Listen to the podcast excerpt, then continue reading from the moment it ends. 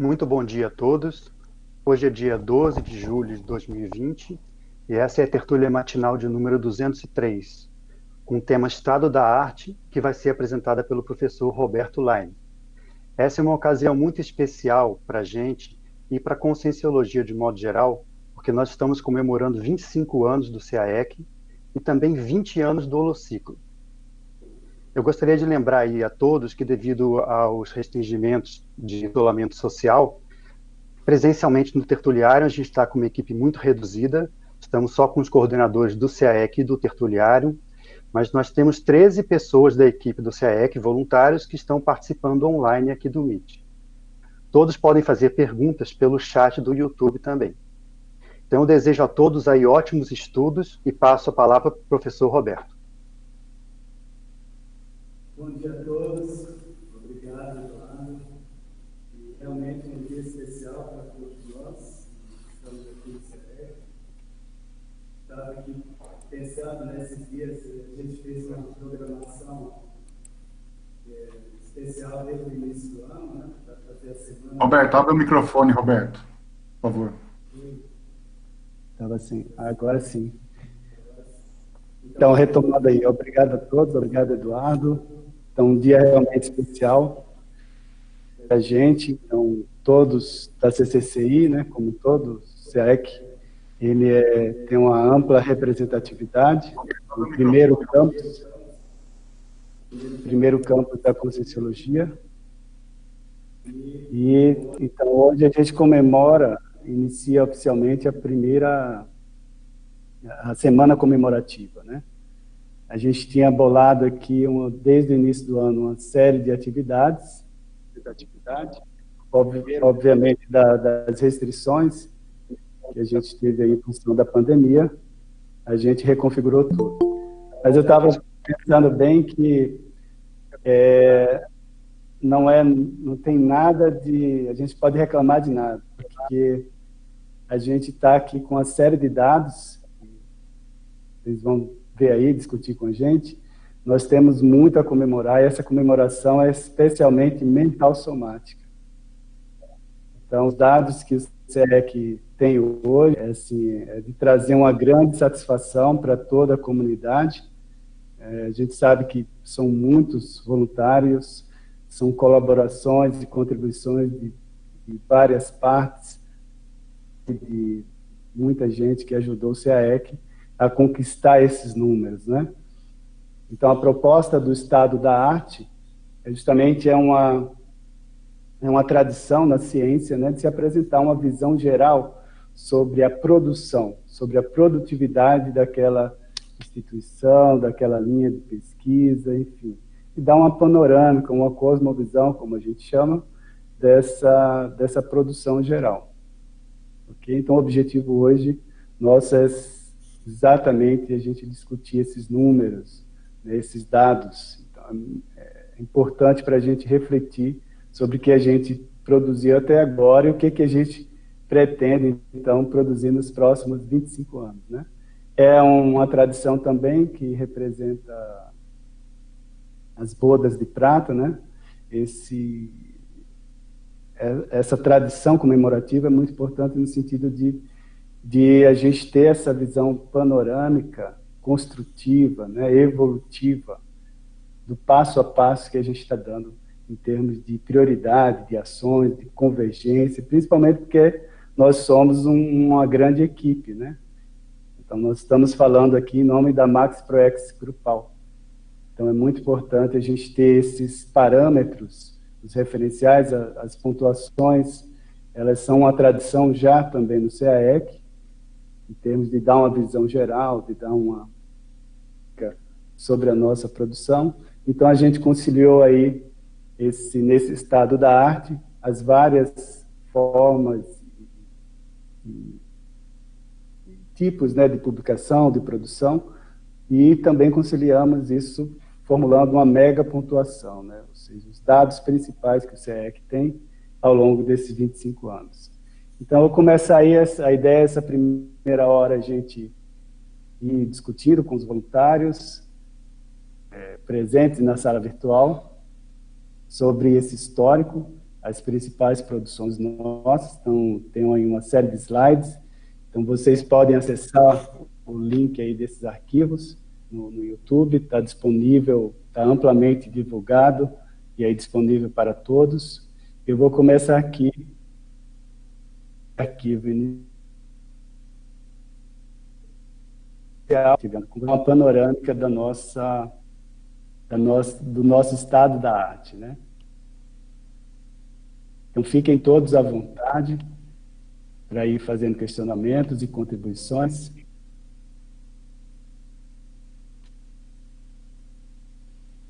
Então, aqui, o CAEC, em primeiro lugar, né? O CAEC, é aqui essa definição ainda atual do CAEC, essa definição foi constituída a partir é, da elaboração do Estatuto do CAEC em 2002, mas, assim, é, para quem não sabe, o CERC teve duas fases. A fase inicial, ele foi estruturado por uma cooperativa, e na sequência deu origem a uma associação.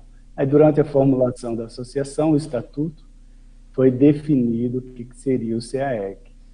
Então, essa é definição atual do CAEC, né?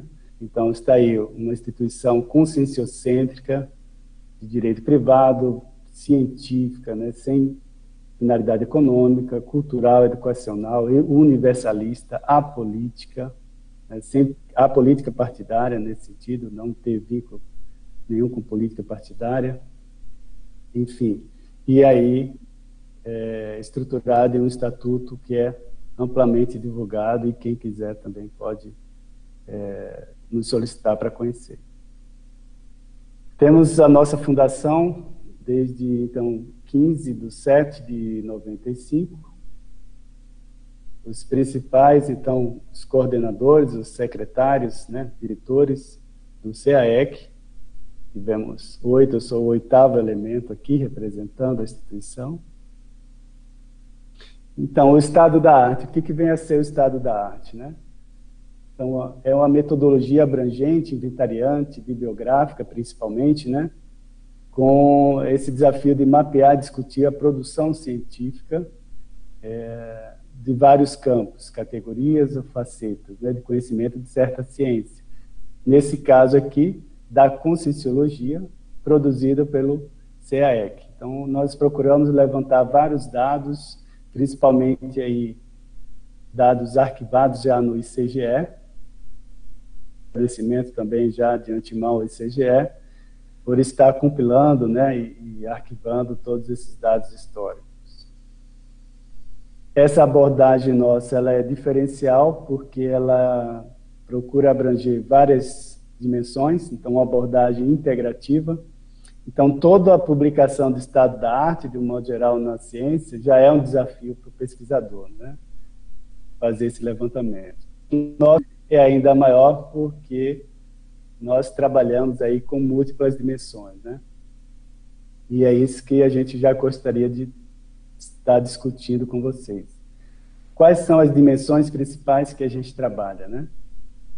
Então nós temos aí, ó, a dimensão física, as obras, construções, a pavimentação, os recantos, toda a parte de tecnologia, estrutura, como aqui a gente está aqui no tertuliário, a dimensão extrafísica, a interassistência, a escagem, o tenepsismo, os processos de para-reurbanização transmigração que ocorrem e passam por aqui, intermissivistas sempre presentes no CEEC, isso é um, um dado histórico também interessante, processos de assistência dessomática, enfim. É, vários, teria muitas outras formas, né, de manifestação também extrafísica, mas só para a gente ter uma ideia geral. A bioenergética, as energias conscienciais imanentes, o balneário que o CEEC representa, os vários experimentos sinaléticos, os chakras naturais, energéticos que a gente observa. Enfim, para fenômenos. Temos aí a dimensão afetiva também, ou seja, existe muito acolhimento, uma preocupação com a socialização, intercooperação, a família consciencial, o duplismo, os casais, as duplas de trabalho, casais incompletos, enfim, mas no sentido da boa produtividade, nós temos aí inúmeros casos, situações. Existe uma dimensão afetiva muito forte também no CAEC. E a dimensão cognitiva, que é um dos principais alvos nossos, né, em termos de produtividade e é uma instituição essencialmente de educação, uma educação multidimensional, multiexistencial, mas está aqui, o ensino e aprendizagem, são vários cursos, palestras, esse vai ser o principal foco nosso de apresentação da, da produtividade, mas vejam que todas essas dimensões, elas vão estar, vão procurar estar, ser, são contempladas nos trabalhos do CAE. Então, é muito importante a gente ter isso em mente, né? Nós não somos é, uma caixinha bitolada de produtividade científica. Nós temos uma ampla, um desafio de ser amplamente produtivo, ou seja, ser produtivo em todas essas dimensões que vocês estão vendo aqui. Em termos de publicação, nós satisfazemos aqui todos esses tipos. Então, desde notas é, notas publicitárias, notas jornalísticas, resumos científicos, comunicação científica em congressos e encontros, artigos ou papers, resenhas, antologias, opúsculos, livros, incluindo aí e-books, megalivros ou calhamaços, temos aí os vários do professor Valdo Vieira, né, o Reurbanizatos, o Pacíficos, o léxico, então temos vários calhamaços e a enciclopédia. Aí uma, nós cobrimos toda essa gama de publicação. Isso aí é muito sério também porque dá uma dá essa cosmovisão né, estratégica de produtividade científica. E aqui começando, entre as publicações, a revista Consciência, não sei se tem a Nilce, o o Antônio estão escutando por aí. Se quiserem comentar, por favor, lá pelo chat. Vamos então a, a revista Consciência, aqui, ó, 98. E vem, esses dados são os anos de os anos que estão de, de publicação, tá? Então, claro, tá, termina aqui em 2015, mas é, isso, isso corresponde ao, ao, às edições publicadas. E aí, conforme vai avançando, a gente vai procurando atualizar. Então, veja aqui o pico né, de publicação em 2007, e, mas aí estamos mantendo firme. Começou com os boletins né, de Conscienciologia, aí com publicações do professor Valdo Vieira, e depois a gente tem a origem da revista Consciência. Aqui na revista, então, a gente tem Vejam, mais de mil títulos né, publicados, principalmente são artigos, 706, autores, 606 autores publicados na revista ao longo de 23 anos de existência. Né? Então a gente tem um amplo histórico aí, uma revista científica é uma das principais estratégias de fundamentação de qualquer ciência. Você pegar qualquer linha científica, né, sempre na tradição da ciência, a, a revista né, especializada naquele tema é fundamental para definir o norte né, que aquela ciência vai tomar. E aí a gente tem aí já um, um amplo histórico, um, um histórico bem sedimentado da revista Consciência. A maioria das publicações, elas são individuais, né? 60%, mas temos aqui, ó, boa parte de publicação em coautoria, isso é muito importante, que mostra a integração entre os pesquisadores, o colégio aí dos especialistas. E temos aqui as formas de publicação, as várias formas, né?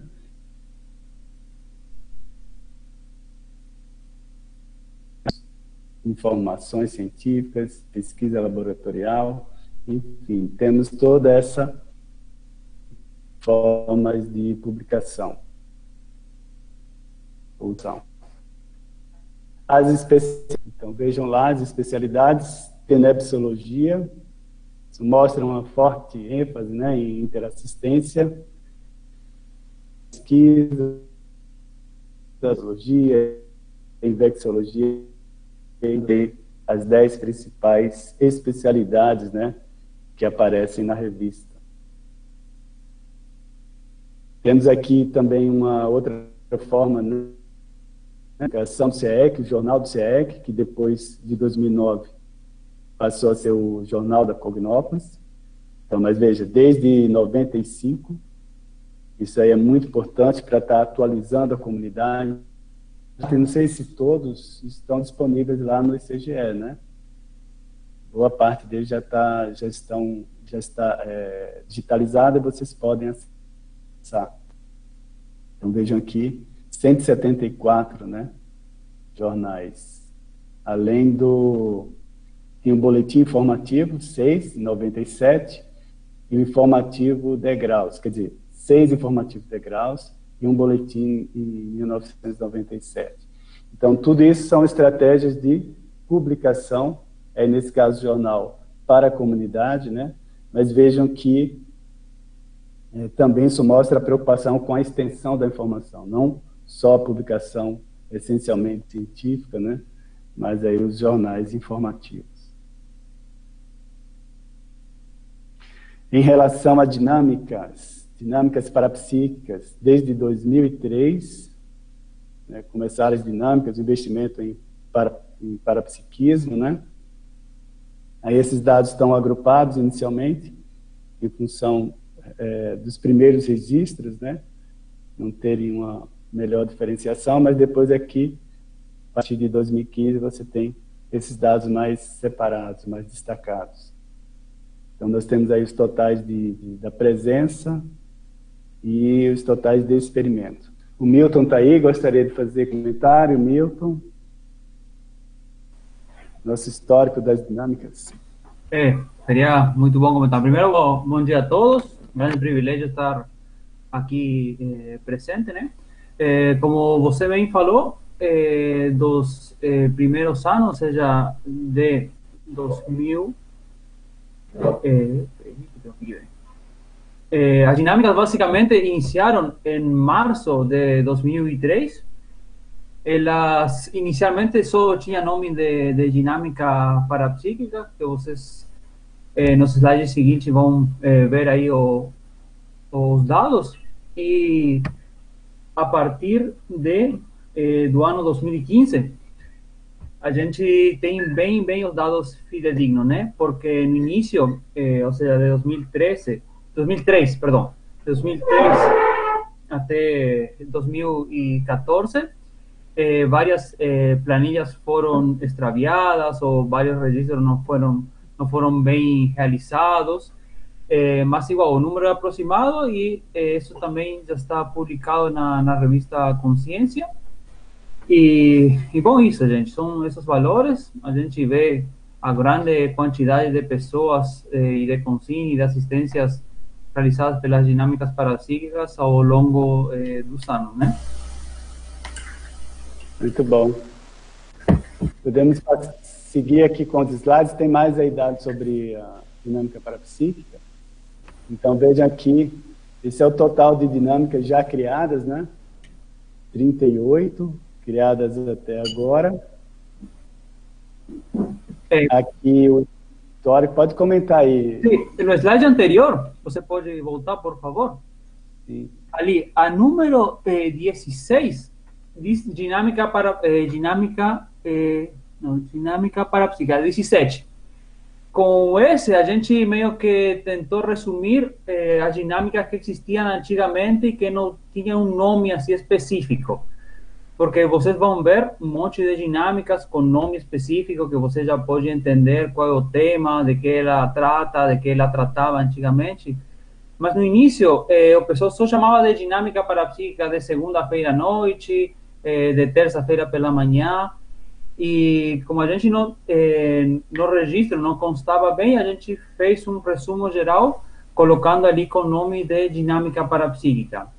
Porém, a nossa primeira dinâmica que iniciou e que continua até a atualidade é a da interassistência tarística, que aí tem o número 24, né?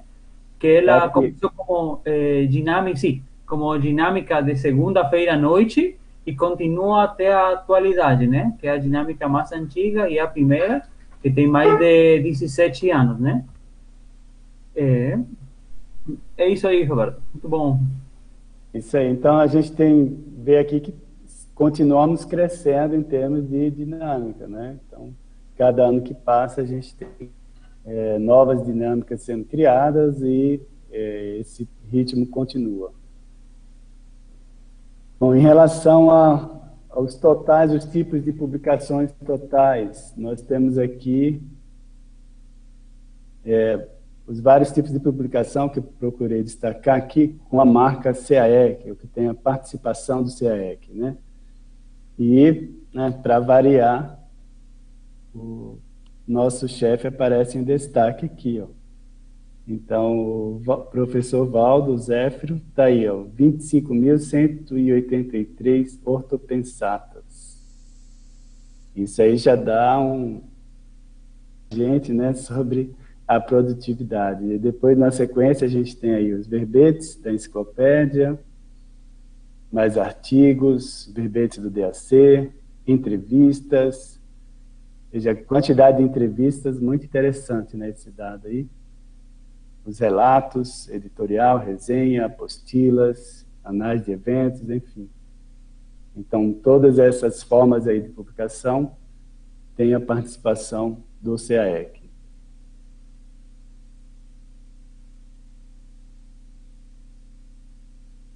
Aqui foi.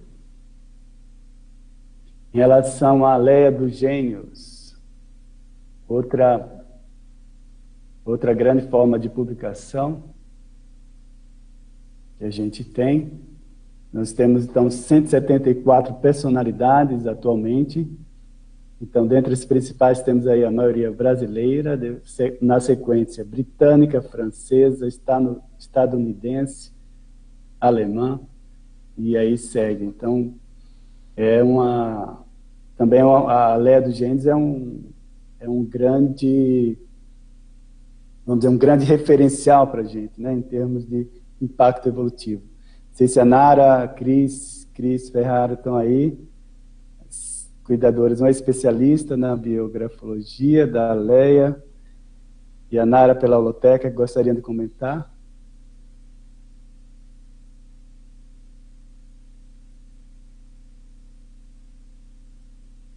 Alô, alô, tudo bem aí? A Cris é especialista no sentido de que a maioria dos registros né, e publicações sobre a Leia são de autoria da Cris, né? A gente tem também lá o catálogo inicial, esses dias estava vendo algumas fotos aí, umas fotos do início ainda da Astrid, né, quando, quando se trouxe e configurou os primeiros, né, primeiros pilares com os bustos ali, bem no, na entrada do holociclo. Mas só queria registrar que a Leia é a nossa maior coleção a céu aberto, né? A gente tem lá todos esses itens de uma coleção que é a Biografoteca a céu aberto, né? Então, só, só para registrar esse detalhe, que eu acho que é um detalhe importante, é, uma, é o maior número que a gente tem dentro do campus como um todo, na perspectiva de museu a céu aberto, disponível para visitação. E em muitos dos nossos eventos a gente tem explorado isso. Nas primeiras visitas das crianças à holoteca, o Janer deve lembrar muito bem, o César, a Cristiane, parte né, da, da equipe que trabalhava com as crianças no circuito das oficinas. Aí a gente já fazia atividades com as crianças também na Leia, né, trazendo aí a biografia ou fortalecendo a questão da biografia de Santos Dumont e do Bertone em razão da realidade local aqui da região de fronteira, né? Então, sempre, foi um ponto, né, de, de atratividade, de aulas ao ar, ao ar livre, né? O Jânio e o Roberto são especialistas nessas duas, nessa categoria, né? Ao ar livre, ou usar o campus como sala de aula, e a Leia é um dos recursos mais expressivos e mais emblemáticos que a gente tem para essa finalidade. Bom, bom, bom, dia a todos. É só para complementar, né, a questão da Leia dos Gênios. É, ela é um, acho que um monumento do CAEC que chama muita atenção. As pessoas estão sempre batendo fotos, os visitantes, os turistas, é, enfim, os próprios voluntários, né, se afinizam com um ou outro busto e batem fotos do lado desses bustos. E vale lembrar a intenção do professor Valdo Vieira, quando ele propôs a Leia dos Genes da Humanidade, que é a questão da reflexão, a reflexão para todos nós a respeito da inteligência evolutiva.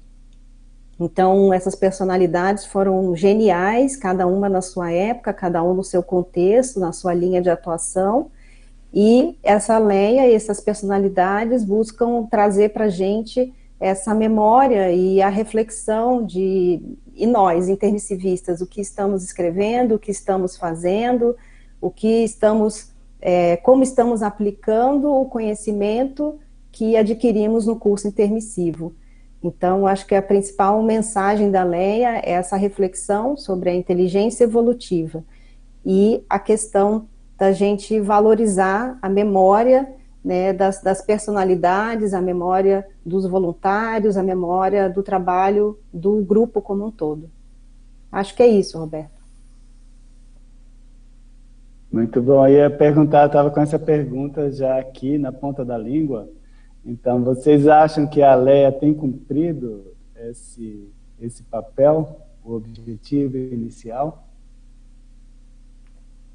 Bom, eu penso que sim, né? Eu, eu eu, enfim, né, passo por lá e sempre, sempre, sempre olho para os bustos e fico pensando, né, o que, que é que eles fizeram no contexto deles, as dificuldades que passaram e conseguiram deixar sua marca, deixar sua contribuição. E aí eu fico pensando, eu ali como voluntária, formiguinha, né, pequenininha, perto de centenas aí de voluntários, milhares, o que que eu posso estar ajudando, né? Então, isso só me ajuda a, a me dar mais força ainda para continuar o trabalho que a gente faz lá no Holociclo das equipes, do voluntariado. Então, é um privilégio a gente poder ter essa Leia na porta do Holociclo, digamos, no caminho para poder chegar, no caminho da lógica, né, para poder entrar no Holociclo. Então, só reforça a meta da gente estar tá ali produzindo e valorizando o trabalho de todo mundo. É isso aí, a gente vê todos os visitantes né, que passam aqui pelo CAEC, é, sempre causa algum impacto, né? Sempre causa, enfim, são várias fotos, comentários, enfim, é um dos pontos é, que realmente eu vejo que causa maior repercussão aqui. Em frente, ainda temos muito espaço para acolher os genes da humanidade, né?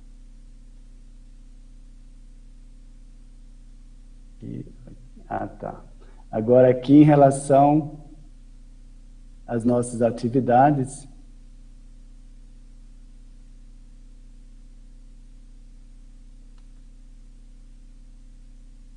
relação aos cursos, né, que a gente fez. Judite está por aí. Eu queria só comentar inicialmente aqui, ó, nessa linha, a gente tem feito, falando cursos no geral, né? Então, uma das principais atividades nossas, a gente, enquanto instituição ligada ao ensino e aprendizagem, é uma das nossas principais é, é, formas de atuação.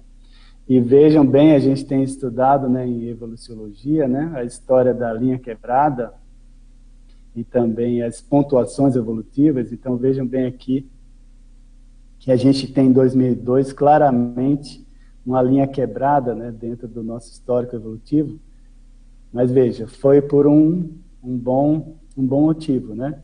Justamente a transição cooperativa para associação, onde houve toda uma reorganização interna, ou seja, a estruturação de um estatuto, enfim, era foi a reconfiguração. Os voluntários estavam muito mais voltados né, para a atividade interna do que externa. E aí houve toda essa reconfiguração em seguida a gente retomou, né, a linha ó, que já vinha crescendo, e aí retomamos a linha e o CEEC continuou no seu desenvolvimento. claro, o pico aqui de atividade né, e custos em 2012, a gente ainda não alcançou mais é, essa atividade, mas aqui é, em 2020 a gente tem outra linha quebrada muito forte. E a gente está exatamente passando por esse, esse momento, essa situação, e aí retorna, esperamos retornar o mais breve possível, né, a acompanhar essa linha de tendência evolutiva aí. Esse é a Judite e o Eduardo, que está aí, ó, que entende bem da, da linha quebrada. Querem comentar, por favor? Bom dia a todos. Eu gostaria de falar, Roberto, aqui é o seguinte interessante, porque a linha O Pico aqui foi 2011, foi quando o Felipe tomou posse, né? E chegou com gás, com muita energia, com uma equipe nova, então lançou vários cursos e foi a hora que foi mesmo aquele, aquele pico. Agora, fazendo o levantamento desses cursos, muita coisa me chamou a atenção, pontos interessantes, assim, é, por exemplo, 2004, 2005, teve muitas oficinas e aí eu estava assistindo a tertúlia ontem, a Cristiane chegou a falar isso. Falei, olha que interessante, eu tinha marcado já esse ponto que me chamou a atenção. A questão também dos cursos de jardinagem que tinha lá em 2002, 2003, imersão no cosmos, né? Imersão no cosmos voltou esse ano, mas ainda não foi possível. E aí tem essa quebrada, né, de 2020, porque também só tivemos dois meses de cursos, os outros são online, então justifica, né? Não tem outra maneira. Mas é isso, muito interessante, vários cursos assim com a é, intenção de ajudar as pessoas a escreverem. Eu vi ali bem no comecinho, 2002 já tinha formação de autores, então o empenho nessa área é muito grande, né? Muito gratificante tudo isso. Foi muito bom fazer esse levantamento dos cursos, muito legal. Acho que é isso. Muito bom. É, Roberto, posso comentar uma coisa? Sim, por favor. Ok, eu, eu penso assim que essa curva também reflete muito o momento, né, o zeitgeist daquele momento, porque desde, desde então o CEEC deu vazão e deu origem a muitas outras ICs que saíram dos voluntários daqui e foram fazer outros trabalhos. Então, se você pensar bem, a produção do CEEC não é só a produção impressa, mas é como se fosse uma alma mater, né? De várias das ICs e de vários dos cursos que acontecem em outras ICs também. Bem, bem sim, bem lembrado. Isso merecia também um destaque aí nas pontuações. O número de seis acrescentar isso na mega pontuação. Então, número de seis derivadas do CAEC, né, a partir do CAEC. Foram várias. E no início, é, o CEEC fazia todos os cursos, né? Depois já passou também para as ICs, cada uma com a sua especialidade. Isso também realmente fez diferença, bem lembrado pelo Eduardo. Muito bom. E aqui é o número de alunos. O número de alunos também, vamos, a linha ainda está com a tendência crescente e positiva, né? Então, o número de alunos maior em 2011. Aquele anterior é 2012, hein? Ops. É do número de cursos, é 2012. E esse aqui que é 2011, Judith. O número é, de é verdade, Roberto, é verdade. É. O número de alunos em 2011 foi maior e o número de cursos em 2012 foi o maior, é isso mesmo. É, é mas de qualquer maneira interessante esse, essa situação aí, esse período realmente um período de muita alta aí. E depois, em 2015, a gente teve muita atividade. Foi 2015 também ano de dessoma do professor e também da a noite de gala, né? A noite de gala Minemone também deu uma agitada aqui é, no CAEC, enfim, toda a Cognópolis. Mas veja, o padrão de oscilação, mas a gente está mantendo crescendo, né?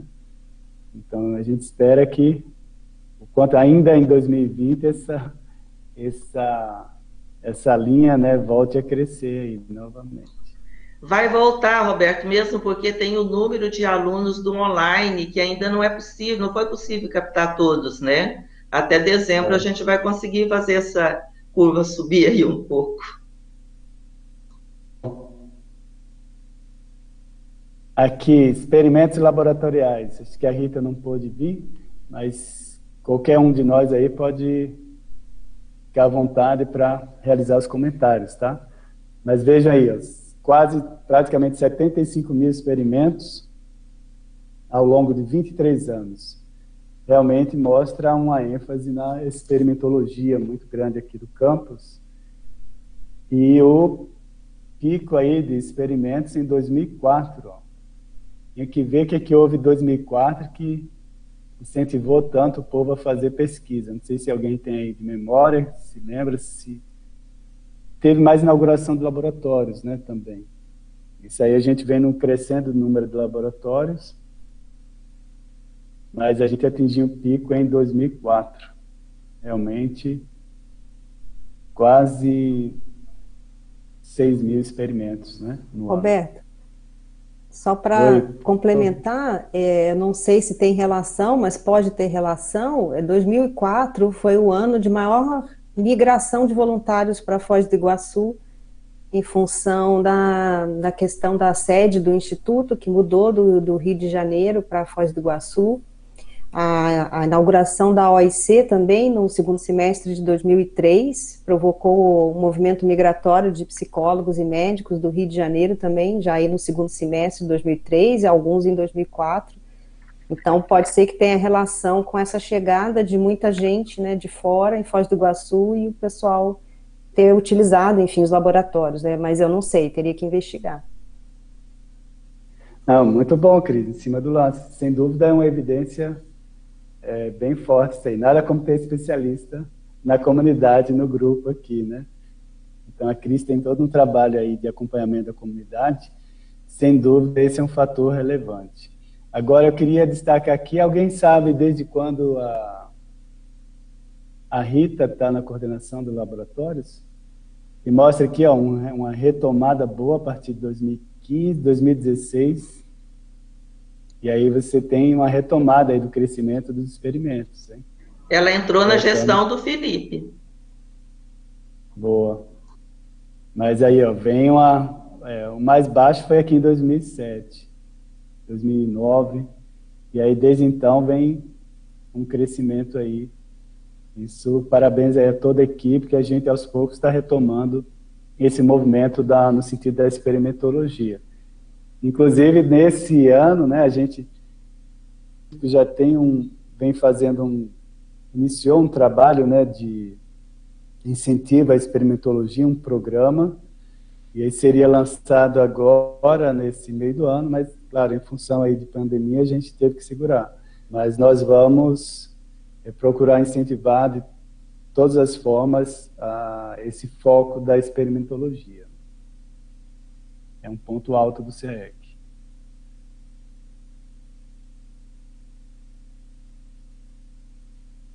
Aqui, a holoteca.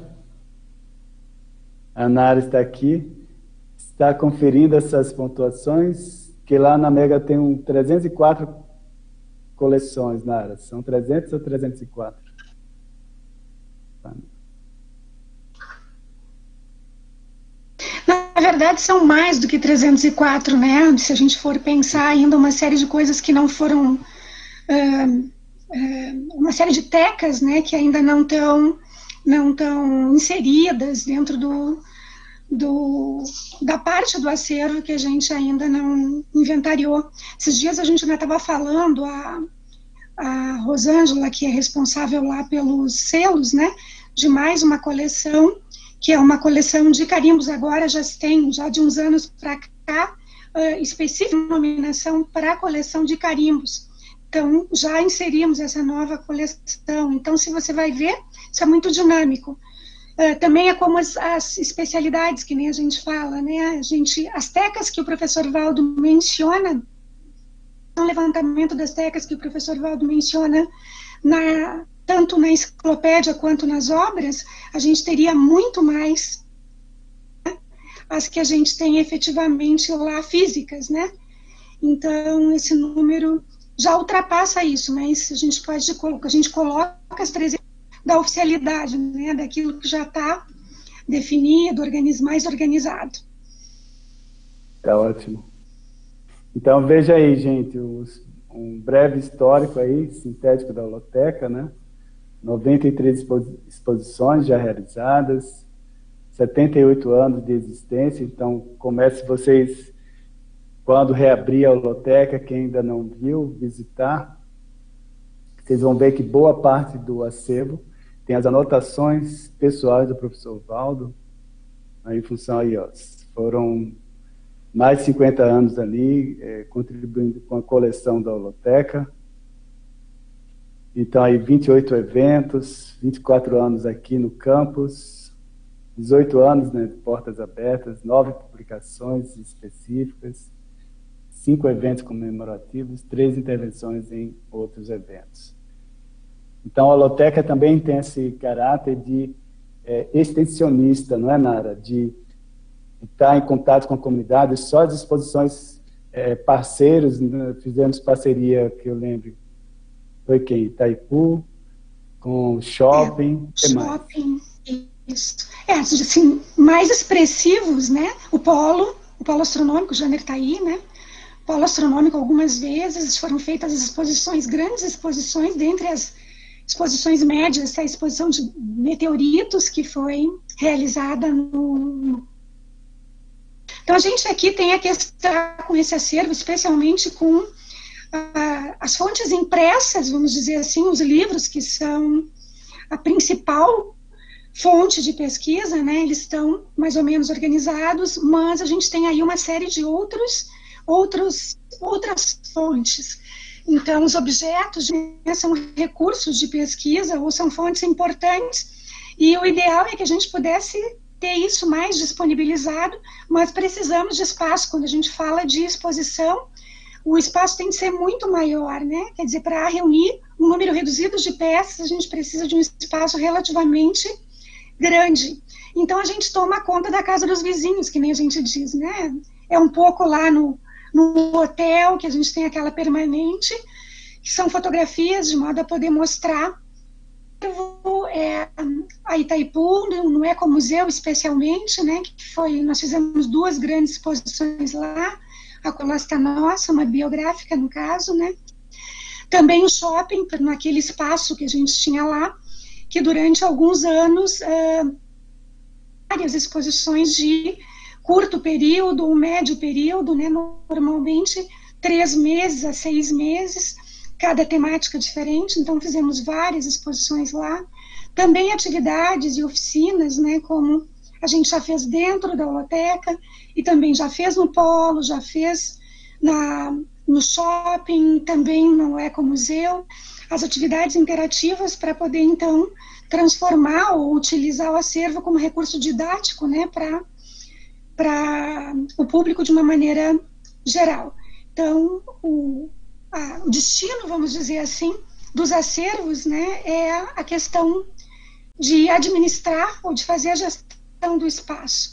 Então, a gente está aí trabalhando para ver o, quando o megacentro chegar, a gente dá um respiro maior, né? Então, tem um grupo de começar a desenhar o que o conteúdo do prédio, né? Como é que vai ser, enfim, a partir das orientações que o próprio professor Valdo estabeleci, estabeleceu aqui desde o início. Eu queria chamar a atenção para a idade desse acervo, né? Quer dizer, um acervo que está aí na terceira idade, né? Então, um acervo muito adulto, porque são quase 80 anos de acumulação de artefatos do saber pelo professor Valdo Vieira, né? Então, quando ele chegou aqui, e a holoteca aqui tem 24 anos, né, dentro do campus, quando ele chegou aqui, ele já chegou expressivo, né? Quer dizer, já eram, uh, não, não, o acervo cresceu muito nesses 24 anos, foram muitas doações, muitos doadores, ainda agora, nesse período que a gente está de portas fechadas, a gente tem recebido material, quer dizer, o acervo não deixa de crescer, nem mesmo quando a gente está numa fase de interrupção das atividades, né, uma lacuna né, nas atividades, algo inédito, a primeira vez que isso acontece nesses 24 anos de existência da biblioteca aqui dentro do campus. E aí, 18 anos vai fazer, a gente está com 18 anos né, de portas de portas abertas. Então, eu queria chamar atenção para a maturidade desse acervo e para a condição que ele chegou. Quer dizer, quando nós começamos com tudo aqui, o professor já tinha uma lista de 170, mais de 170 tecas. E além dessa lista de 170 tecas, uma boa parte do acervo, a Conquilhoteca, o Roberto pode falar um pouco mais, chegou aqui, basicamente toda catalogada, né? O, o próprio catálogo de gibis que ele tinha feito, enfim, a questão da organização, mesmo com esse acervo dividido, né, colocado uh, em espaços domiciliares, o professor Valdo conseguiu ainda né, sistematizar esse acervo de uma forma impressionante. Então, eu queria chamar a atenção e ressaltar esse aspecto. É muito forte, é muita energia. Né? Jana, queria comentar?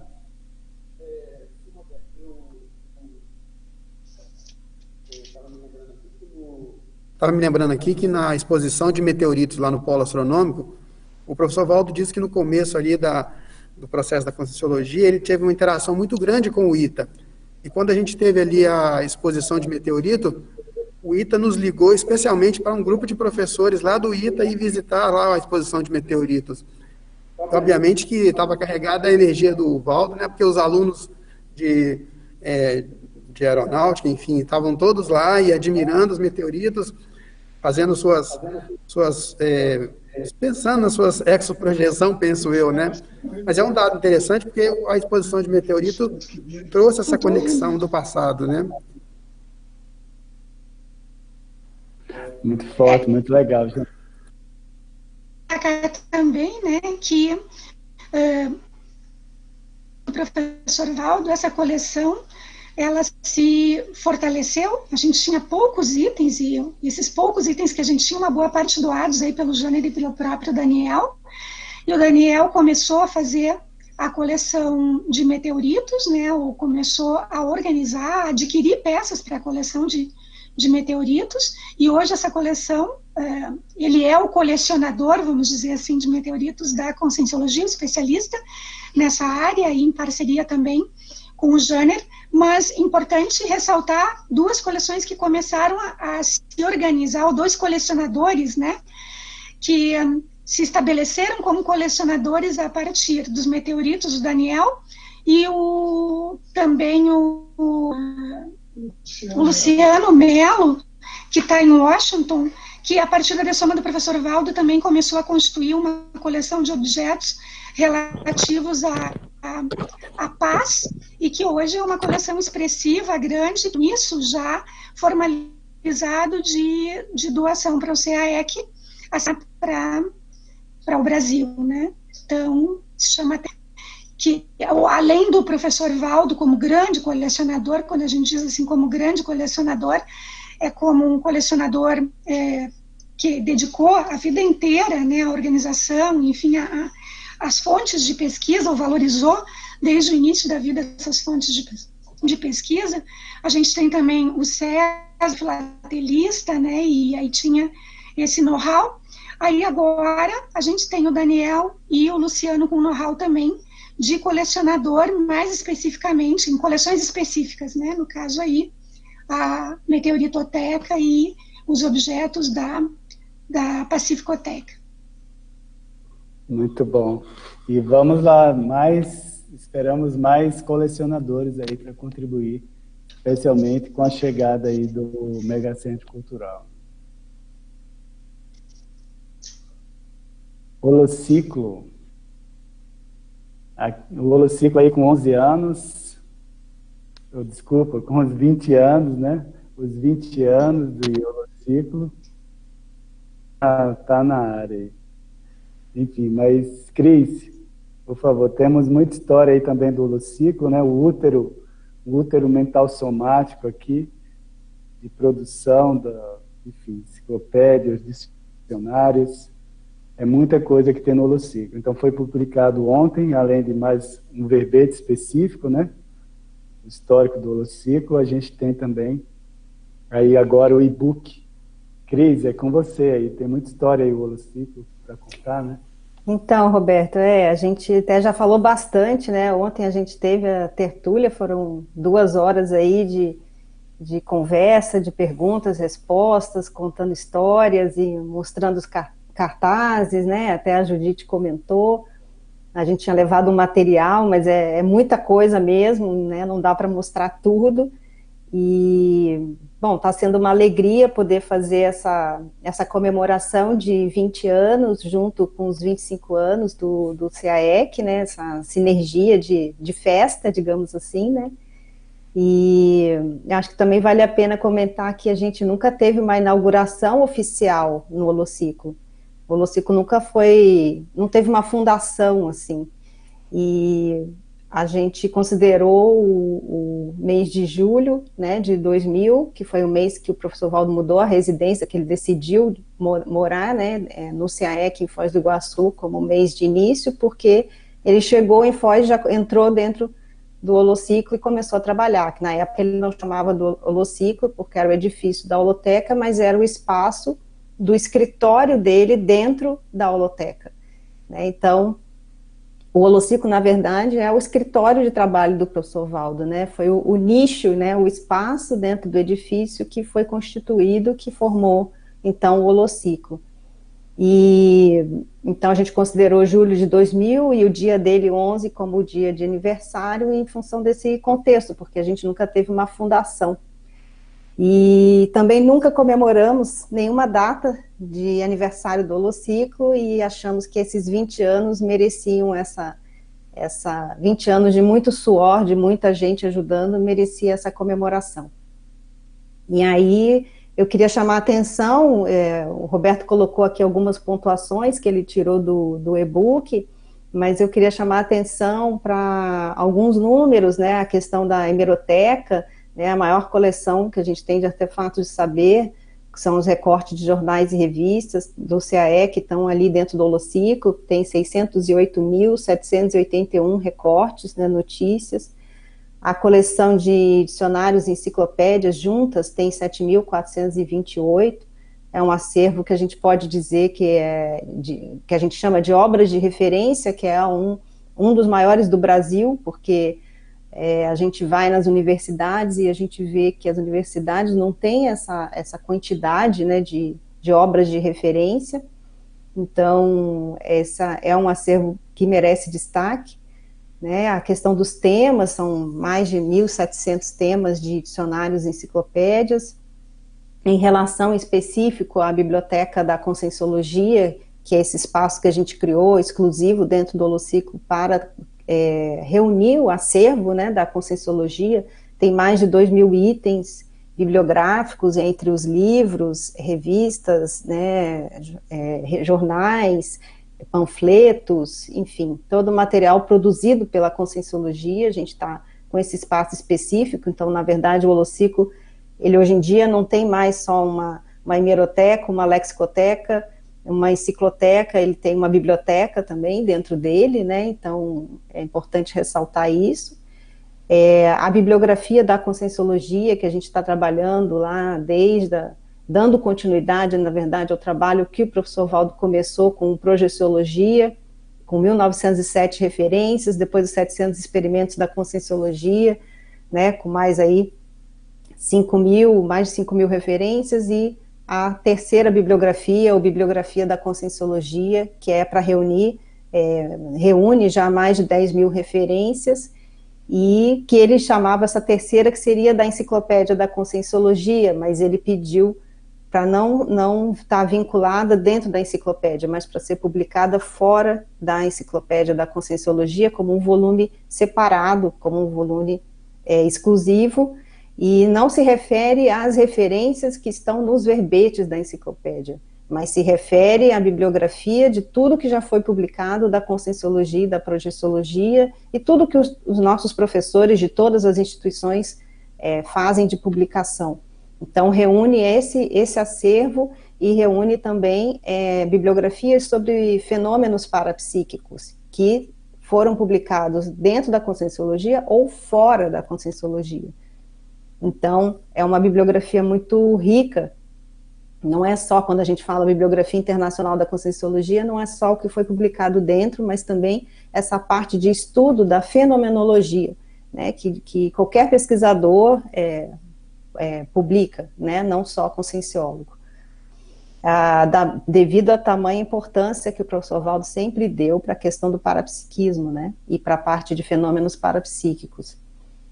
E aqui também tem a questão das especialidades, a gente tem projetos, né, obras em andamento, então aí dando ênfase à questão das publicações, o Lociclo já é, publicou muito material, mas também existem muitos projetos em andamento, a gente destacou sete projetos no, no livro eletrônico que lançamos ontem, quatro desses projetos são de, de, de voluntários do Holociclo, e três projetos são da equipe do Cinel, que funciona, as equipes trabalham dentro do Holociclo, nessa sinergia, e um dos projetos é do Dicionário de Especialidade da Conscienciologia, que tem aí os professores Mércia Oliveira, Cristina Pacheco, o Augusto Freire, e mais gente que está à frente da escrita desse dicionário, eles já identificaram 4.357 especialidades já bem definidas, né? A Conscienciologia propõe muito mais, mas que estão ali com um campo de científico bem recortado, digamos assim.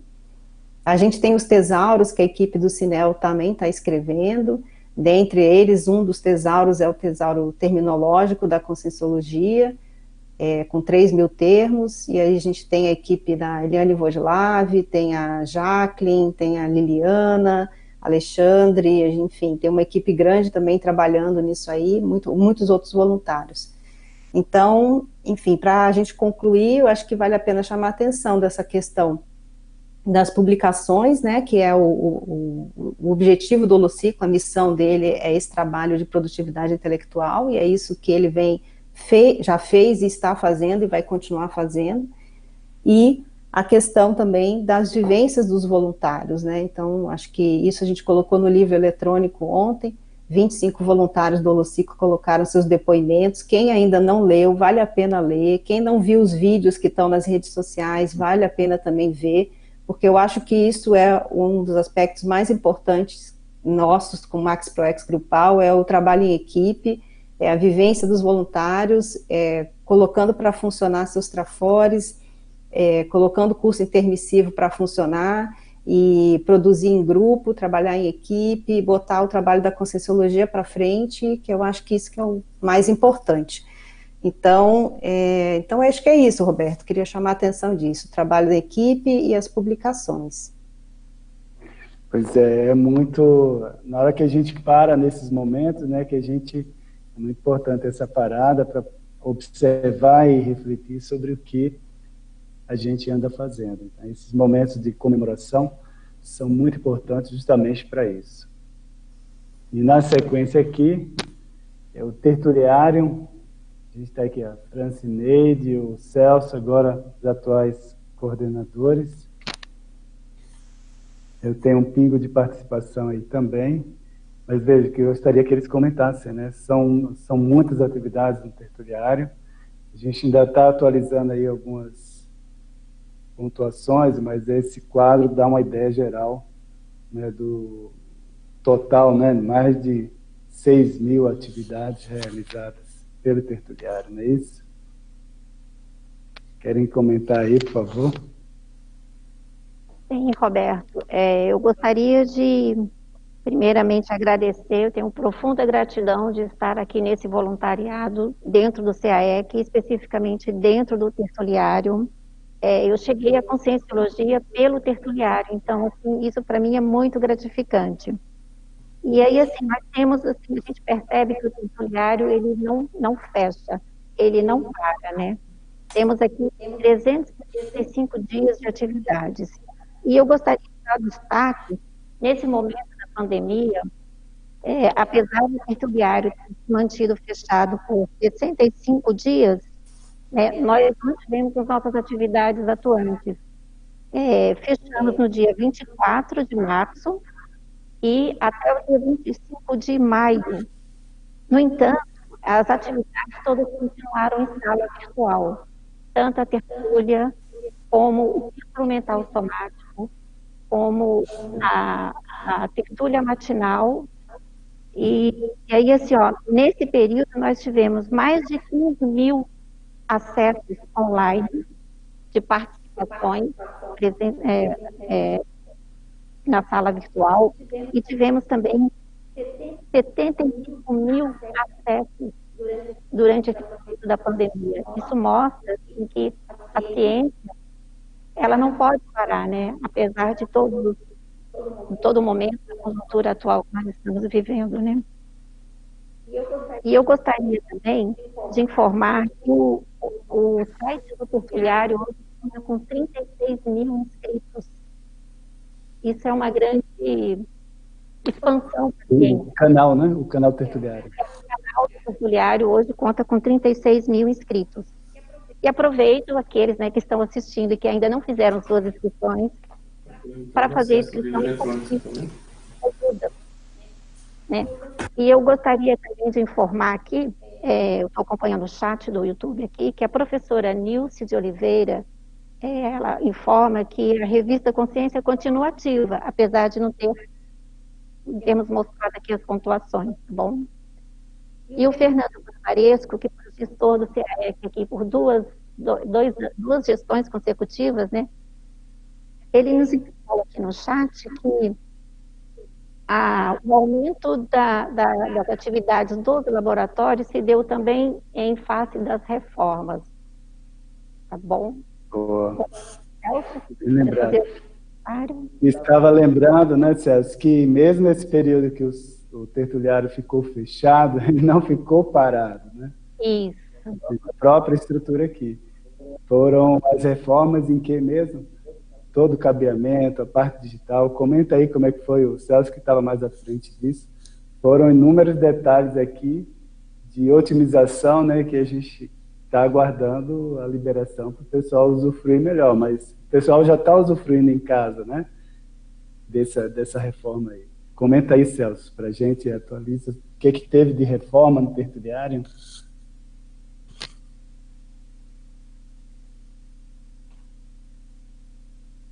É, o que aconteceu foi que, sincronicamente, cerca de três semanas antes de começar o Covid, nós tivemos um problema grave no tertuliário, todas as câmeras aqui queimaram, e aí aproveitamos esse período em que o tertuliário precisou é, ser, vamos dizer assim, isolado, né?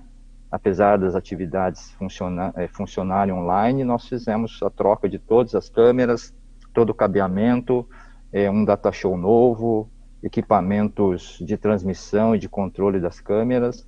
Né? Então, a equipe composta pelo Everton, o Robson, né? o, o Francisco Mauro, é, teve uma, uma mobilização bem grande de toda a equipe interna, não só do Tertuliano, como do CAE, que o próprio Antônio Magalhães, né? Todo mundo aí arregaçou as mangas para colocar o Tertuliano é, em, vamos dizer assim, operação agora num novo patamar.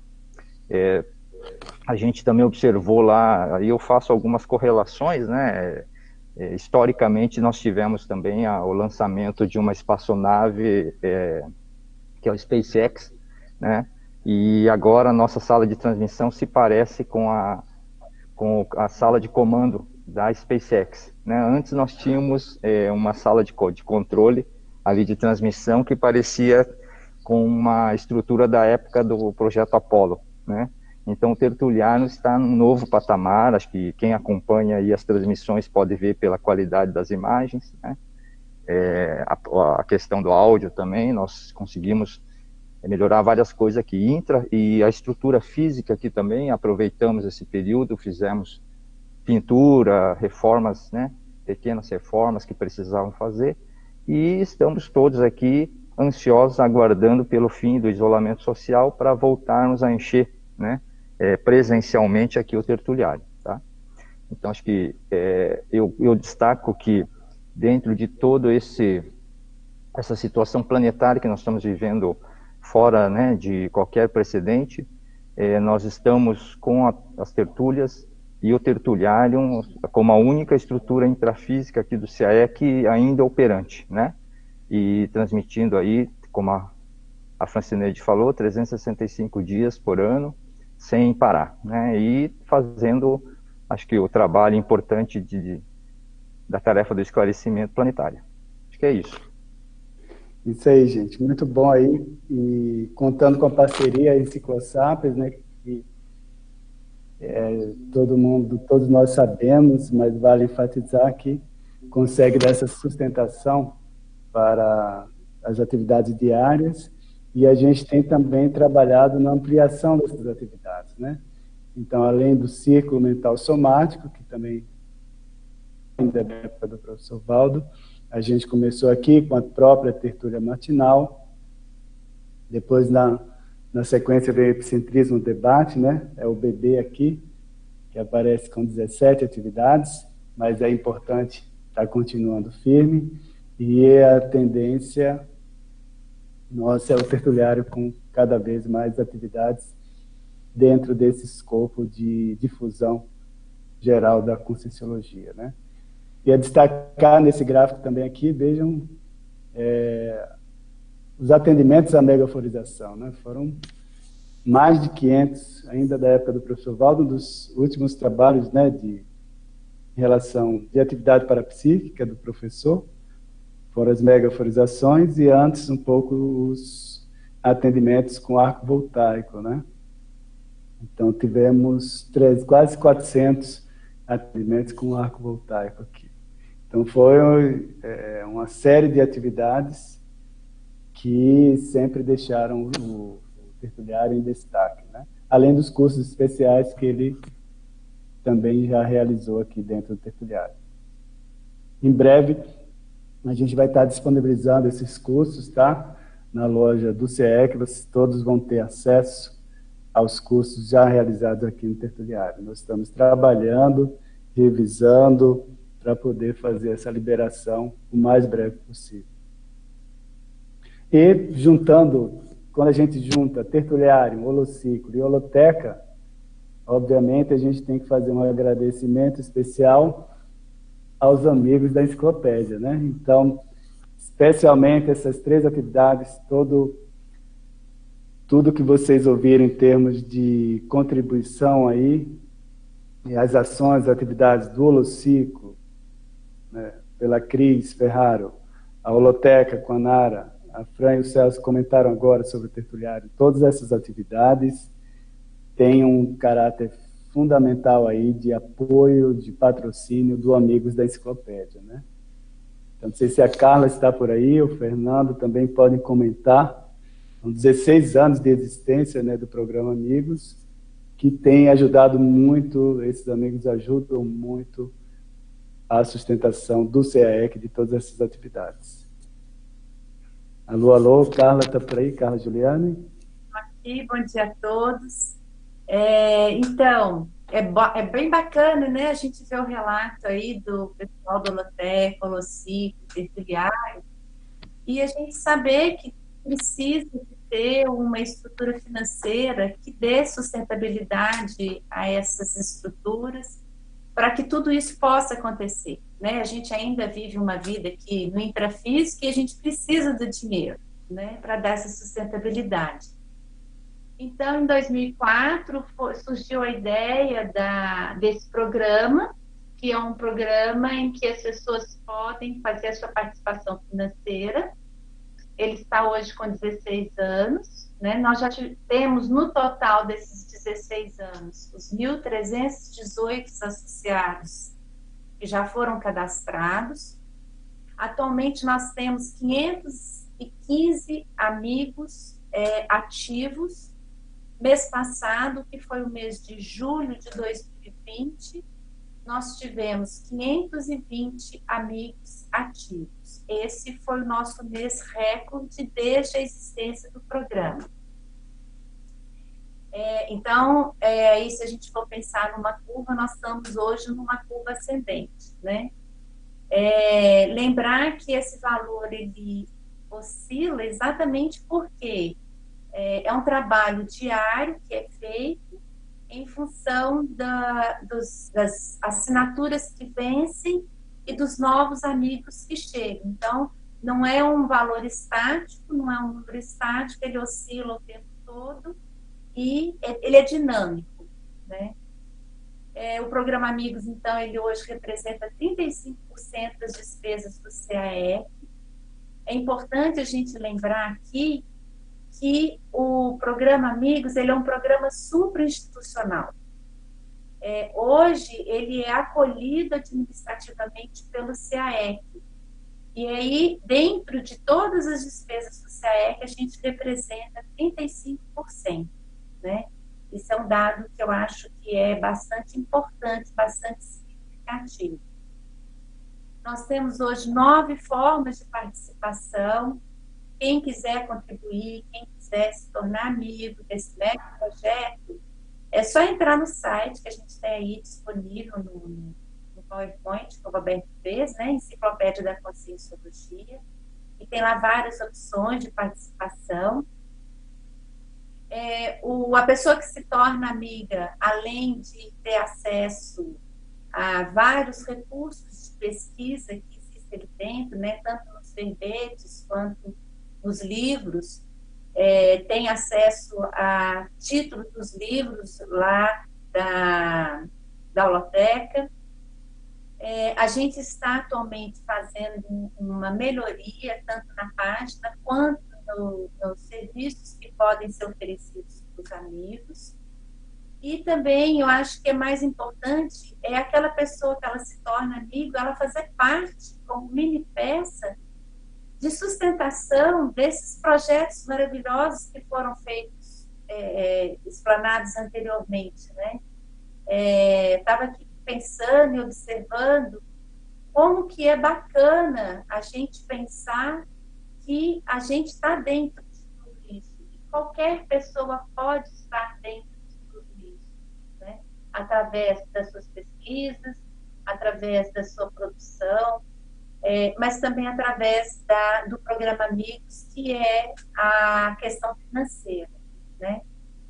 É, e eu queria, então, nesse momento, é, agradecer em nome de todos os coordenadores que a gente já teve no programa Amigos Enciclopédia, que foi o Leonardo Firmato, fundador, tivemos o Leite, Paula Brandes, o Eduardo Martins, Fernando Barbaresco, e em nome de todos os amigos que sustentam o programa, eu gostaria de agradecer a, ao CAEC essa acolhida que a gente tem tido nos 16 anos e parabenizar o CAEC pelos 25 anos de existência. Eu acho que... Muito bom. Estamos juntos, né? Uhum. Somos amigos, realmente, de fato. Então, é muito importante essa participação toda do, dos amigos. Vamos só ter uma ideia daqui, como é que está, né? A distribuição dos 10, os 10 maiores amigos aqui, ó. Então, Paraná, em destaque aqui, tem mais de 200 amigos inscritos. Pois é, fiquei estranhando São Paulo, São Paulo sempre com destaque, né? Só para querer provocar um pouquinho aí. Cadê a galera de São Paulo? Está em segundo lugar. São Paulo tão sempre pioneiro e né, destaque tudo. Vamos lá, pessoal, vamos se engajar nesse trabalho aí. Está aqui por cidade, ó, Foz do Iguaçu, em disparado, então pessoal aqui da Cognópolis principalmente, né? Então, ligado aí no programa Amigos, são, se não me engano, aí quase 200, né? 190 amigos, seguido por Rio de Janeiro, Porto Alegre, São Paulo, capital, enfim, temos aí os vários é, amigos de acordo com a localidade, ok? Roberto, Meu, nosso, oi, pode comentar, Carla. Aqui, ó, é, existe a possibilidade dos amigos internacionais também participarem, né, de se tornarem amigos enciclopédia e darem sustentabilidade a esse projeto. Muito, muito bem lembrado. E agora com as facilitações que nós implementamos aí, com o site. Em breve aguardem um novo site né, do, do programa Amigos. Vai facilitar ainda mais todo o acesso, também inscrição e mais recursos também disponível para, o, para facilitar a pesquisa. Né? Então, tudo isso também tem o objetivo de dar sustentação à pesquisa da Conscienciologia e o CAEC, né, lembrando, é o Centro de Altos Estudos da Conscienciologia. Eu estava vendo aqui também um comentário da Cris Aracaki, lembrei muito da Cris, também da época do, a definição do próprio CAEC, né, o estatuto. A Cris acho que sabe muito bem é, toda aquela linha quebrada que a gente comentou, né, a gente reduziu um, tanto o número de atividades em 2002 e teve toda uma reestruturação, né, um movimento de focado para um trabalho interno de reorganização. Foi quando foi é, surgiu aquela definição que eu passei a vocês, a definição do CAEC, né, a estruturação do estatuto, e a partir daí vem se desenvolvendo o CAEC enquanto associação. Então, tudo isso, nosso muito obrigado também aí, Cris e toda a equipe que trabalhou na estruturação do estatuto do CAEC. Agora, também não poderíamos esquecer, né, dos nossos amparadores aí. Então, a gente fez um levantamento, aí são dados do CGE, mas fizemos uma organização das principais, né, as concierges, amparadoras, retratadas na listagem da paraelencologia. Né? A listagem é, se destacam aí a presença da monja, seguida aí do Lloyd Dix, Dixfield, os parapreceptores, o Tuareg, transmentor, enfim, todo o pessoal aí que tem acompanhado né, o, essa evolução do CAEC.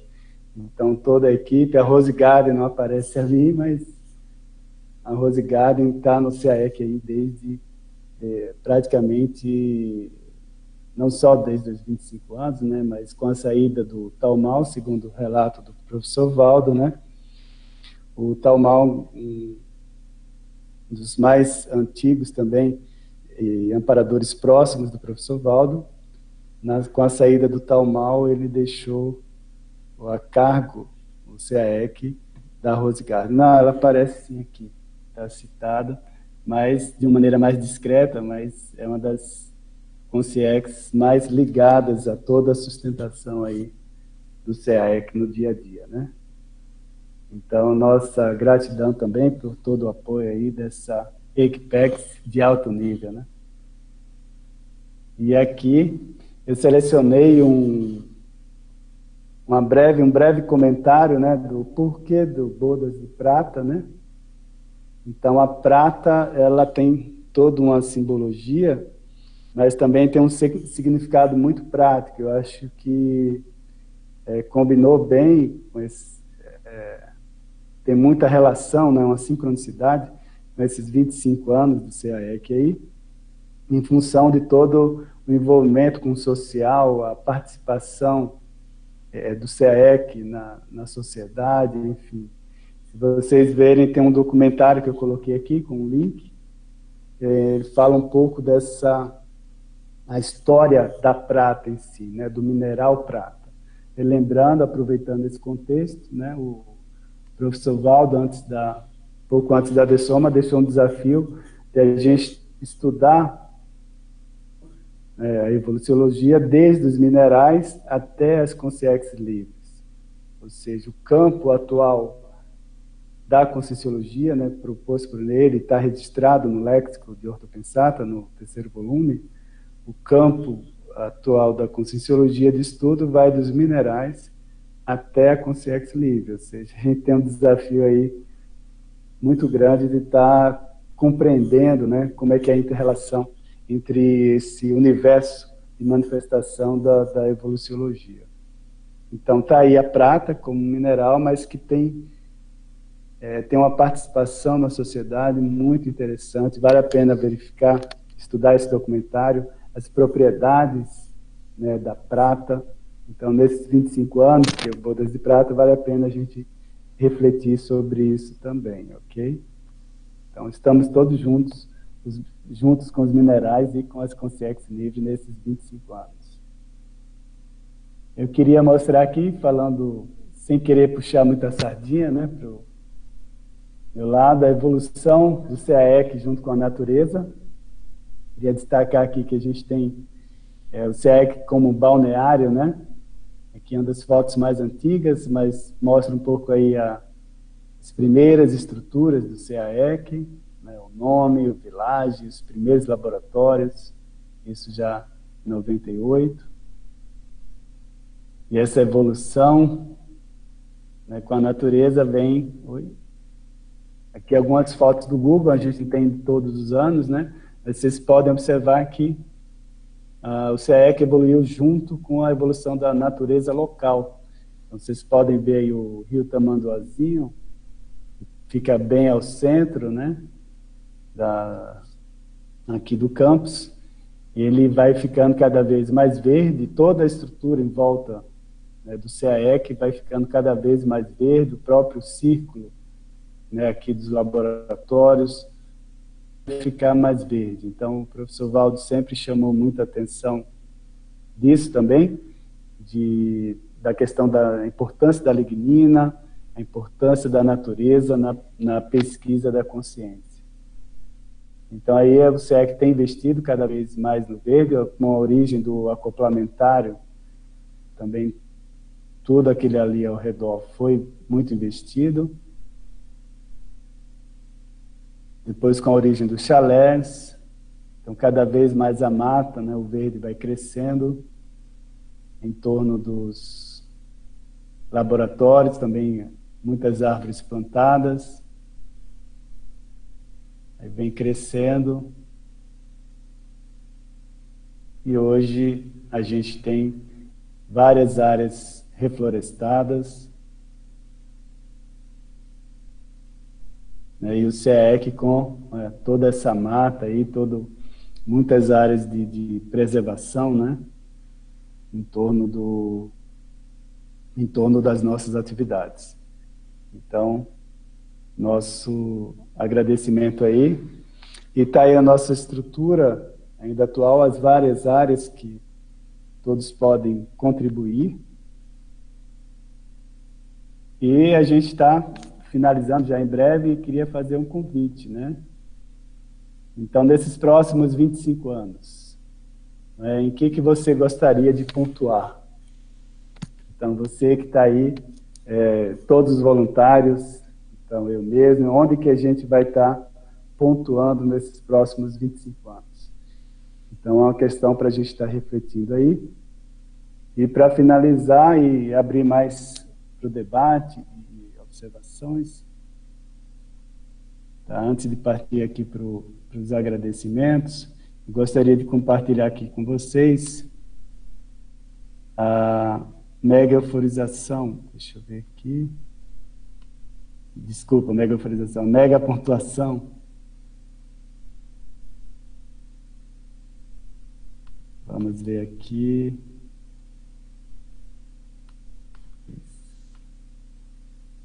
Só mais um minutinho. Pronto. Vamos ampliar isso. Então, aqui, ó, essas mega pontuações do CAEC.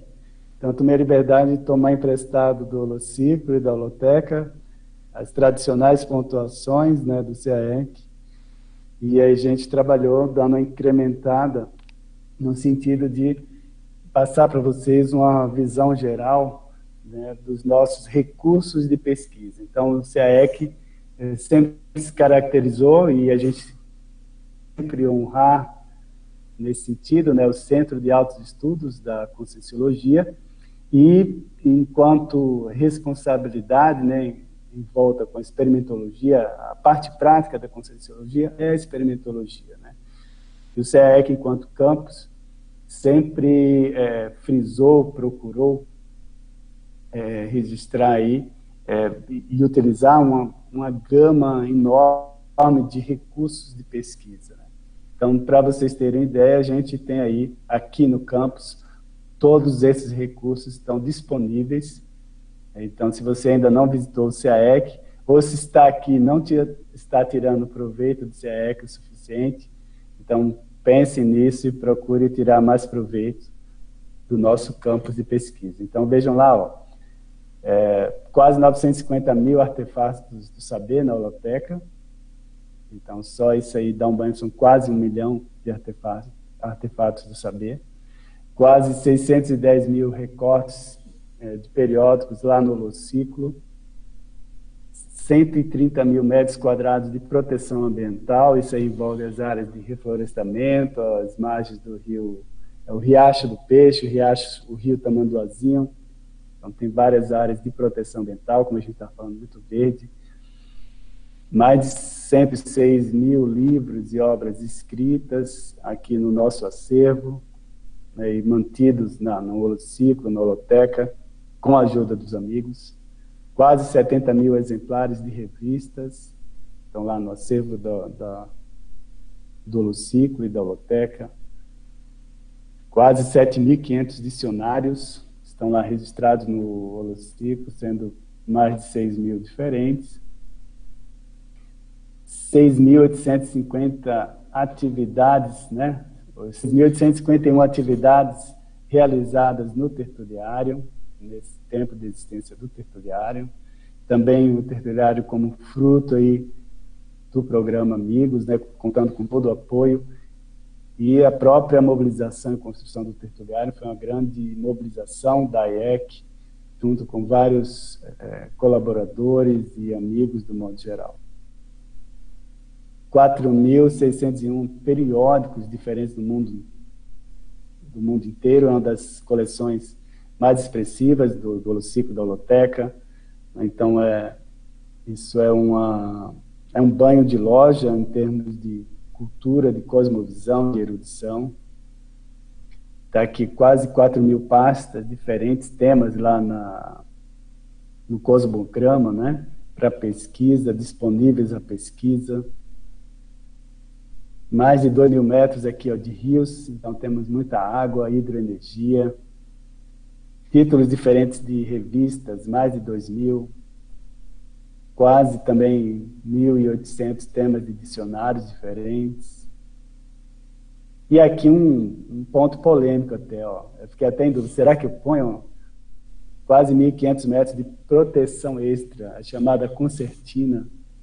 Então, muita gente foi um dos... Eu coloquei porque foi uma das, um dos recursos mais polêmicos né, na época, quando foi colocado no CAEC, que é uma estratégia de defesa muito radical. Quem não conhece a concertina é um tipo de arame farpado, um arame de defesa. E a gente teve que colocar isso aqui no CAEC justamente para reforçar a proteção. Isso aí é uma medida, é, é, um extremo de realismo. Né? Então, a concertina de um lado, do outro, vocês vão ver ali, a gente tem a bandeira da ONU, ou seja, está pensando adiante no Estado Mundial, e por outro, a gente está aqui com essa, essa estratégia né, territorialista. Então, parece um contrassenso, mas é um paradoxo em função né, do nosso senso de realismo, ou seja, a gente tem que se proteger, a gente está numa realidade aqui intrafísica, mas ao mesmo tempo a gente pensa adiante. Quase 660 coleções de periódicos diferentes, né? jornais periódicos em geral, 515 amigos da enciclopédia atualmente, as coleções oficiais das tecas, como a Nara colocou, 304, 101, 183 autores do Holociclo publicados, 174 personalidades da Leia dos Gênios, 133 edições da revista Consciência, que continua com maior fluxo de produção. Vamos continuando aqui. 93 coleções técnicas prontas para expor, então frutos aí do trabalho da Loteca. 58 edificações no total, inclusive as residenciais, né? 21 dinâmicas parapsíquicas, 20 construções residenciais, acabei de comentar, 17 laboratórios de autopesquisa individuais, 10 recantos idíricos, chamado de conviviário, onde as pessoas podem, é, enfim, formar grupos, conversar isso quando tiver liberado, né, da pandemia. Mas estão aí os recantos, estão disponíveis. Nove áreas de reflorestamento, sete atividades gratuitas regulares do tertuliário aqui, sete pomares onde você pode desfrutar literalmente da natureza aqui do CAEC, vários tipos de frutas, sete pontes. Então, nós temos sete pontos aí, conexões através dos riachos e rios que a gente tem, sendo que uma delas é a metafórica ponte é, da, de, do paradigmática, né, interparadigmática. Temos aí três corredores de biodiversidade, favorecendo a biodiversidade aí. A gente tem observado bastante um grande número de animais com todo esse reflorestamento que tem feito.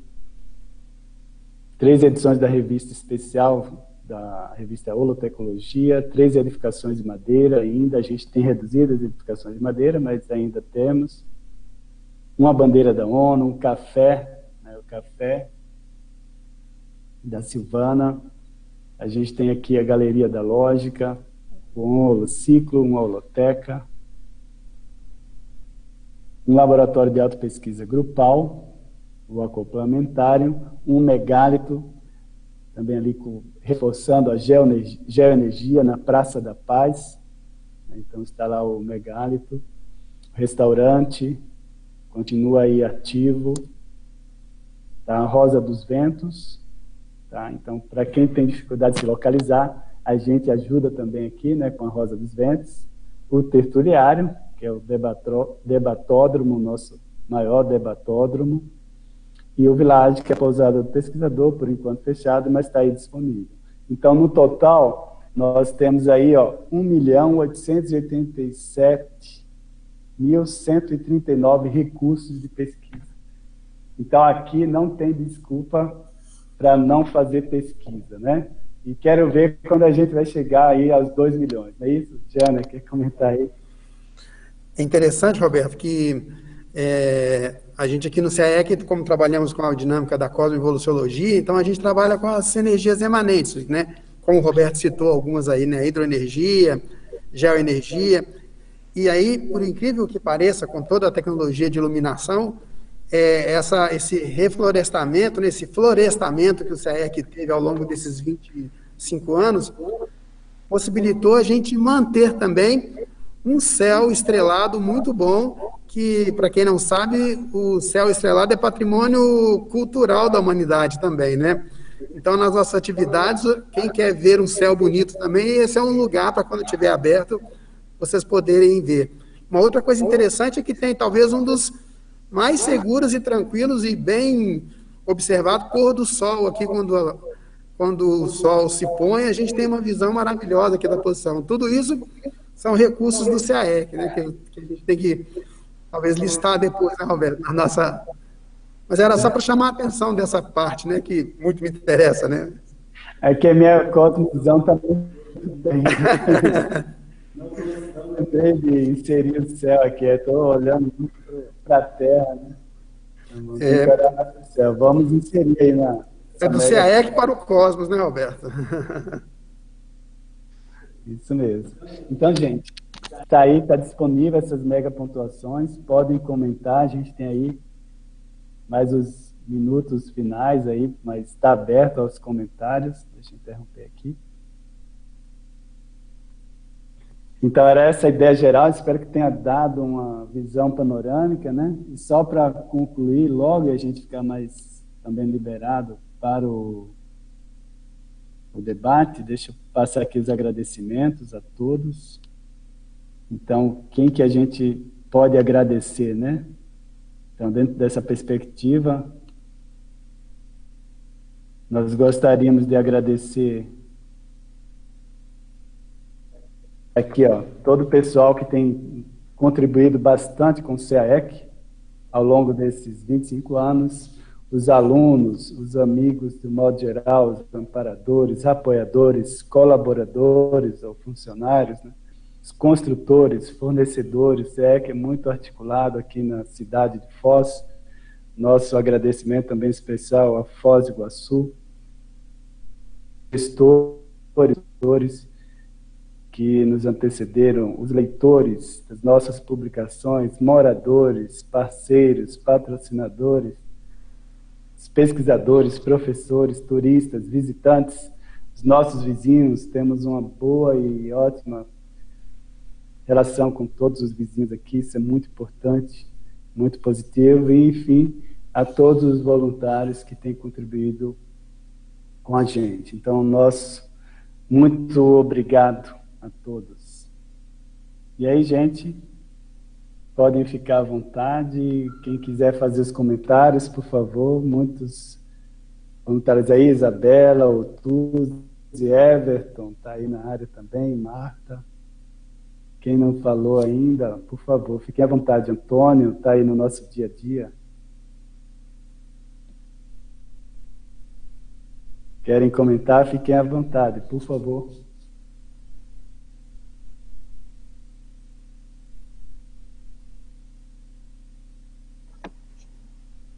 Bom dia a todos. É uma satisfação muito grande trabalhar, ser voluntária do CAEC e estar integrada nessa Maxi Proex grupal. Então, nós vemos assim que cada pessoa tem um carinho, tem um afeto muito grande pelo tipo de trabalho que isso ah, que ela está desempenhando, né? E outra questão também é a questão da paralencologia, né? Os amparadores também, eh, nossos agradecimentos, né? Pela confiança e pelo apoio que nós temos tido durante todo esse tempo. Muito bom. Isa.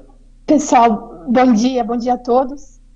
E para lembrar é, a todos né, que a festa continua durante toda essa semana. Então, quarta-feira, teremos a nossa live, dia 15, com os ex-gestores do CAEC. Então, o professor Roberto estará à frente, centrando esse diálogo. E a ideia é que os gestores, né, as pessoas que estiveram aí à frente da assistência do CAEC, tragam curiosidades, compartilhem conosco alguns episódios históricos dos bastidores de toda a assistência que a gente realiza dia a dia no voluntariado conscienciológico, especialmente no CAEC. Então, tem muita história boa nesses últimos 25 anos. E, claro, a gente também faz a provocação de como serão os próximos 25 anos. Então, para a gente já começar a dar o tom à conversa, seria muito importante que todas as pessoas que estejam aí participando dessa tertúlia matinal compartilhem os conteúdos dessa semana do que virá aí pela frente. Curtidas, compartilhamentos, toda essa movimentação de energia traz muito, traz, traz mais estofo ainda para a assistência que a gente tem nos próximos. Muito bom. Está ainda Everton, Otuzzi, Antônio? Sim. Olá a todos. É uma satisfação poder estar aqui participando desse momento de comemoração. No meu caso, esse é mais um de muitos momentos de comemoração do CIEC ao longo de todo esse tempo aí, pude testemunhar todos esses momentos de, de crescimento, de mudanças, de implantações, de, diversas fases. E eu vejo que é, estamos já há algum tempo vivendo uma situação de excelência, porque o CAEC nos proporciona, através das suas estruturas, e quando eu digo estruturas, eu digo físicas, intrafísicas, é, intrafísicas e extrafísicas, e especialmente de equipes, né? equipes intrafísicas e extrafísicas, que são responsáveis pela implantação dessas estruturas, especialmente, como todos nós sabemos, de manutenção dessas estruturas. É, mesmo que é, nessa circunstância toda agora de restrição de trânsito e de convívio, nós continuamos fazendo com que essas estruturas funcionem.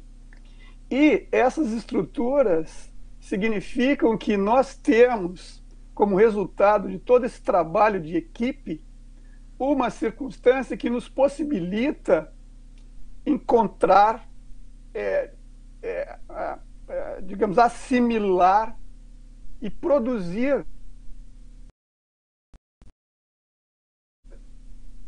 nós temos aí todos esses instrumentos de pesquisa que o professor Roberto colocou, listou, exemplificou, e nós temos lugares para produzir e lugares para divulgar.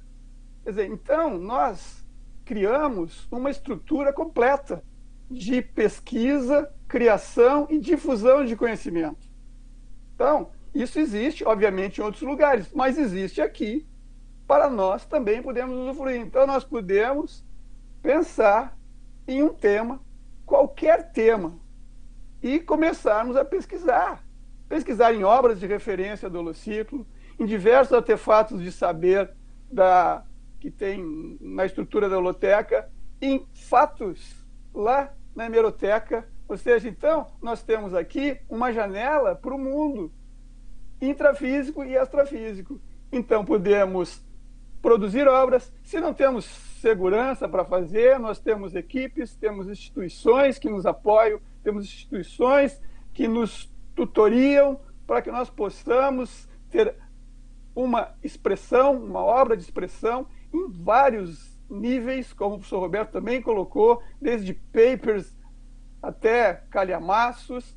Nós temos a possibilidade de participar de uma enciclopédia. Quer dizer, então, nós criamos aqui para nós um, uma espécie de um grande oásis interligado com o cosmos. Quer dizer, é o máximo. Eu fico muito satisfeito de poder estar fazendo parte disso, estar trabalhando junto com essa série de pessoas extremamente competentes, dedicadas, bem intencionadas, cosmoéticas, para poder eh, manter essa estrutura e usufruir dela ao máximo possível e disponibilizar essa estrutura para que todas as pessoas possam usufruir, porque nós estamos aqui de portas abertas.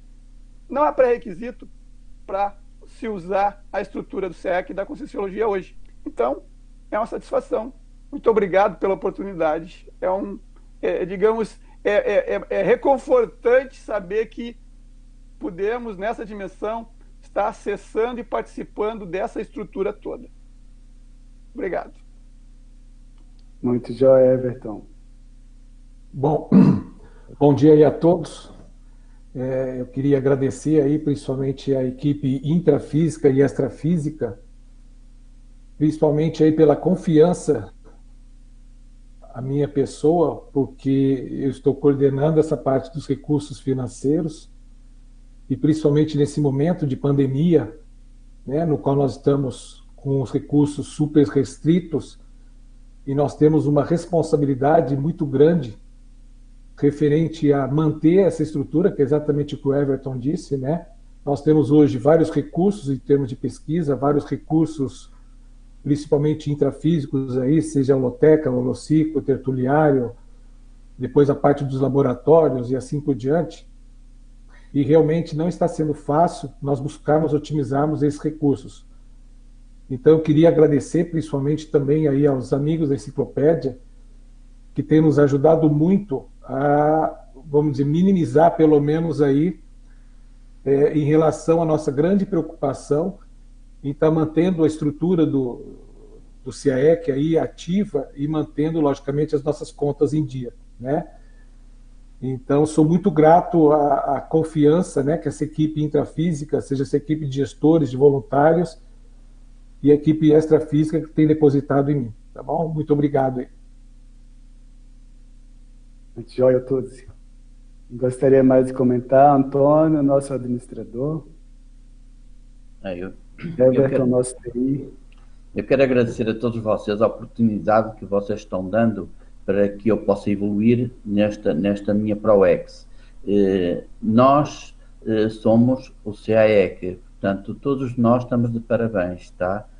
E eu tenho uma surpresa que, para vocês todos, que é o seguinte: temos duas oliveiras, que é o símbolo da paz.